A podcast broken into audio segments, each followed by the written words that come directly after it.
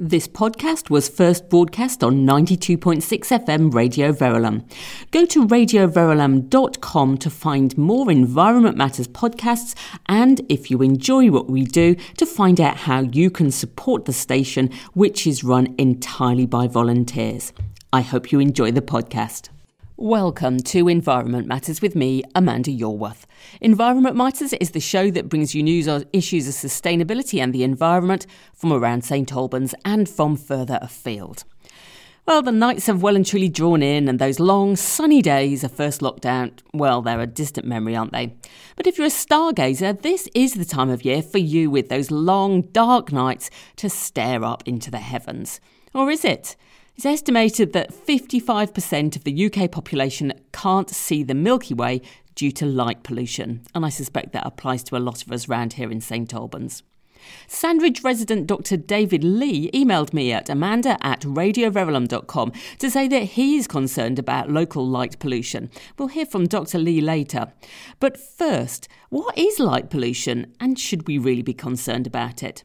I spoke to UK Biodiversity Training Manager at the Natural History Museum, Steph West, to find out more. Prior to joining the museum, Steph worked as an ecological consultant advising on lighting requirements for new developments. Steph, thank you very much indeed for joining me. So I suppose to start off with, could you help us with exactly what light pollution is? I mean, is it really right to call it pollution? It absolutely is right to call it pollution. We think about pollution in terms of like watercourse pollution or air pollution. Quite often those are the topics that people come up with. But when we're talking about light pollution, we're talking about something which is just as pervasive. It can interrupt our own human health through affecting our sleep patterns, but it also affects our wildlife and the environment around us as well. So it very much is a case of light pollution is environmental pollution. It's just a little bit more under people's radar. I suppose we kind of expect that it might have got worse, given that I suppose more people means more houses, more light bulbs. But is light pollution really getting that much worse? Yeah, it's definitely changed, and it's changing very, very fast. There's some incredible footage available very readily on the internet now showing how global light pollution has changed from satellite imagery. But what has changed is not just the actual volume of lighting, but the nature of that lighting as well. If you think about the street lamps, for example, that you remember from even just a few years ago, they were the sort of yellowy orange sodium lamps, those sorts of things. We're very much changing that to white lights. And while quite often that's associated with LED lights and things like good colour renditions so that we can properly recognise colours when we're under those streetlights, that does and can have another different type of impact because it's a different kind of light that's being produced. OK, well, certainly that's the case in St Albans. We have made that move from the orange sodium streetlights to the LEDs. So you'd say, I mean, that is saving the council money, and it's obviously cutting our carbon footprint, but it's not a good thing as far as light pollution goes. It's a different thing in terms of light pollution. So what happens with those white LED lights, and they are fantastic in terms of saving energy and saving money, of course, because they are pure white lights, they include a lot of elements of the light spectrum, which the old yellow sodium lights didn't. They include quite a lot of blue light. And actually, with quite a few of them, they actually produce quite a high component of ultraviolet light. So that's light that's of no use to us as humans because we can't see it, but it's creating an extra layer of pollution. And that actually can be the most damaging element. So it's not that those lights are bad, but just actually thinking about how they're put in is really important. Okay. So you've touched on the idea that light pollution might affect wildlife. I mean, when we think about creatures that might be affected by light, I suppose it's creatures of the night. You think about things like bats. Are they affected by light pollution? They very definitely are, yeah. It's an interesting concept, and one which has been talked about in terms of the effect of lights on wildlife for a long time, actually. I think the earliest paper I've read on it was written in 1981. But more recently, this has been looked at in quite a lot of critical detail. It's something in landscape planning terms. We talk about nocturnal permeability of a landscape. So the ability of nocturnal wildlife to move through dark spaces in our landscape. Now, bats are my favourite subject. And depending on the species, they'll be affected by lights in slightly different ways. So we can't apply a blanket, this affects bats, to all species in quite the same way. But in general, it does affect some species. And for some species, it can cause a complete break in their habitual commuting routes, if you like, through the landscape. Bearing in mind that some of those species can travel vast distances. When we think about bats, they're famous for their echolocation so that they are sort of seeing with sound rather than seeing with sight. So how does the light affect them if they're not actually using it to see by, as it were? Well, the old adage, blind as a bat, actually isn't true. Bats do have eyesight. Yes, they mostly navigate in the dark by echolocation, but they have very light-sensitive eyesight. So in lit environments, quite often, they're almost switching to using their eyesight rather than their echolocation. Of course, making a noise can make you more noticeable to some predators and can also make it harder to sneak up, I guess, on your prey.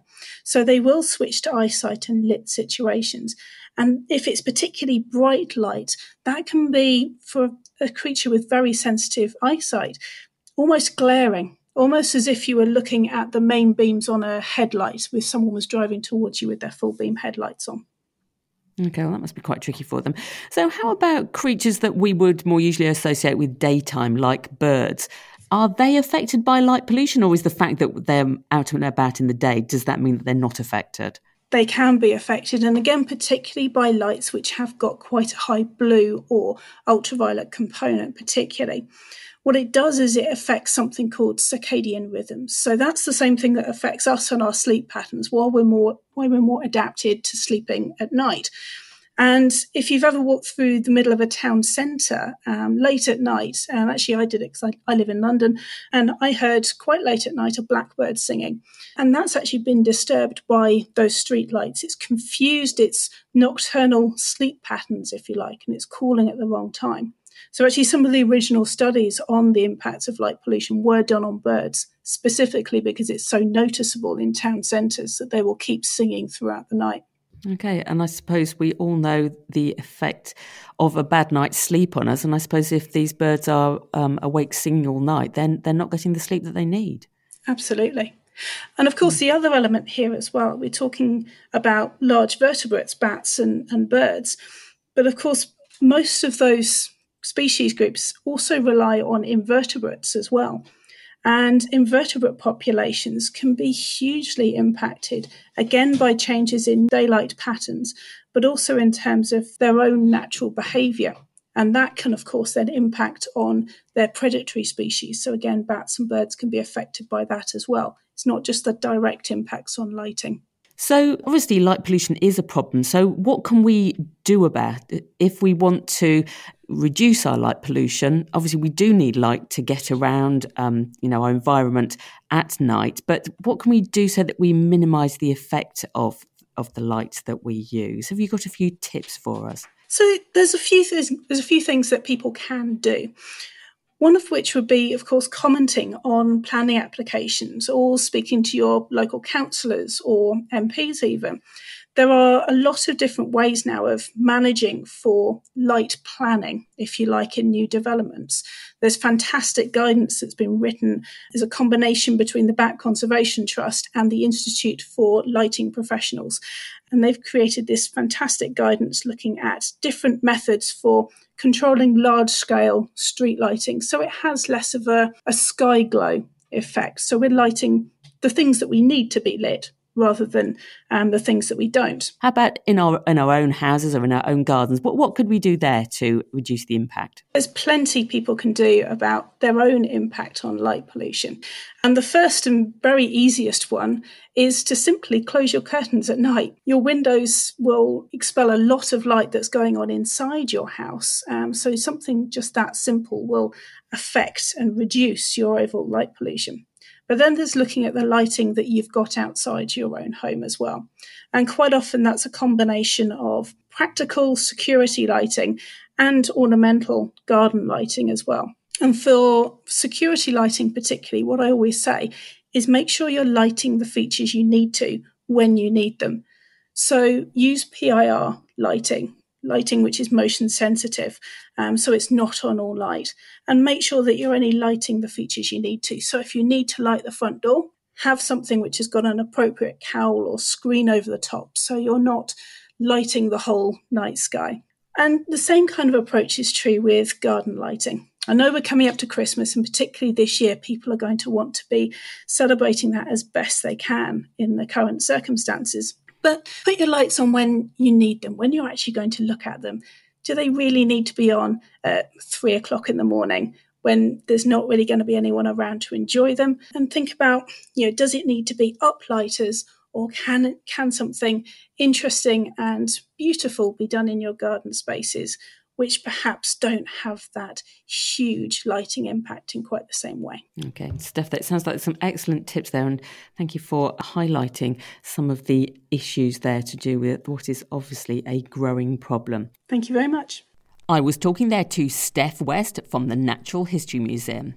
And the Natural History Museum website, well, it's a great resource for all sorts of fabulous stuff about the natural world. I particularly like the How to Make a T-Rex Snowflake template. Other animals are available too. And that's a great point that Steph makes, isn't it, about simply shutting our curtains at night. Great for reducing light pollution. It's also the cheapest and easiest way to reduce heat loss from your home as well. So light pollution is an increasing problem and poses a risk to vulnerable wildlife. Someone who's concerned about the effect of light pollution locally and the difficulty in taking action to stop it is Sandridge resident Dr David Lee.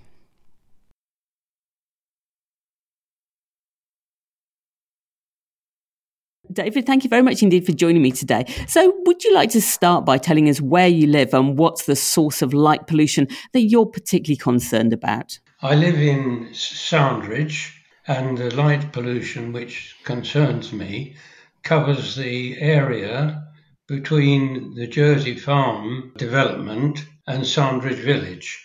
And what's the source of this light pollution?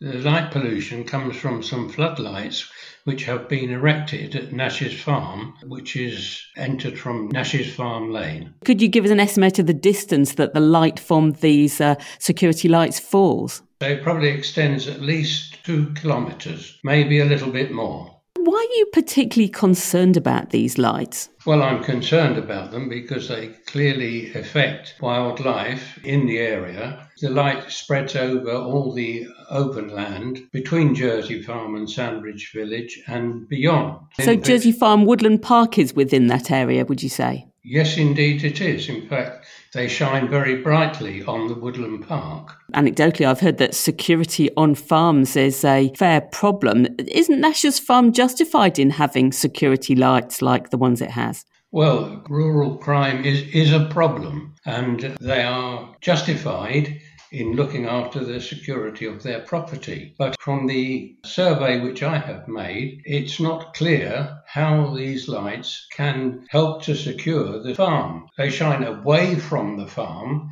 in the direction of Sandridge, and if you actually walk around the farm, as I have done, it is not clear at all that they assist in illuminating the farm at all. I understand that Nash's Farm actually had to seek planning permission for these lights. So presumably things were taken into consideration at that time, for instance, like the problem of light pollution. Do you think that it should have been given more consideration?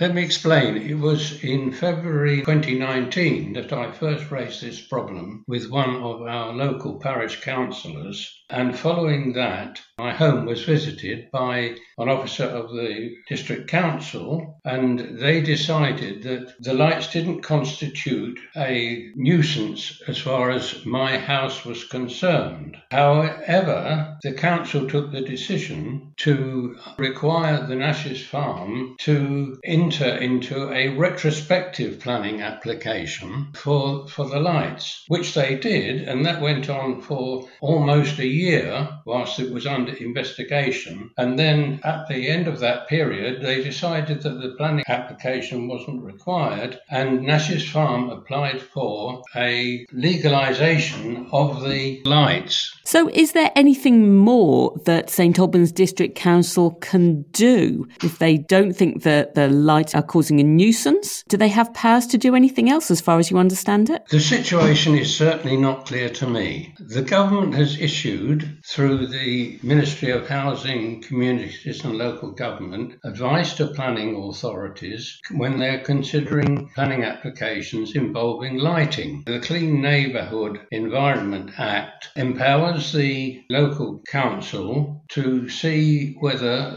the lights constitute a nuisance to an individual or an individual household. But it seems, from what they tell me, that there is no legislation under which they are able to take action when lights cover a large area but not a particular household. So I'm not sure what the situation is, and I would really like to know. Oh, okay, that does sound like a bit of a loophole, doesn't it?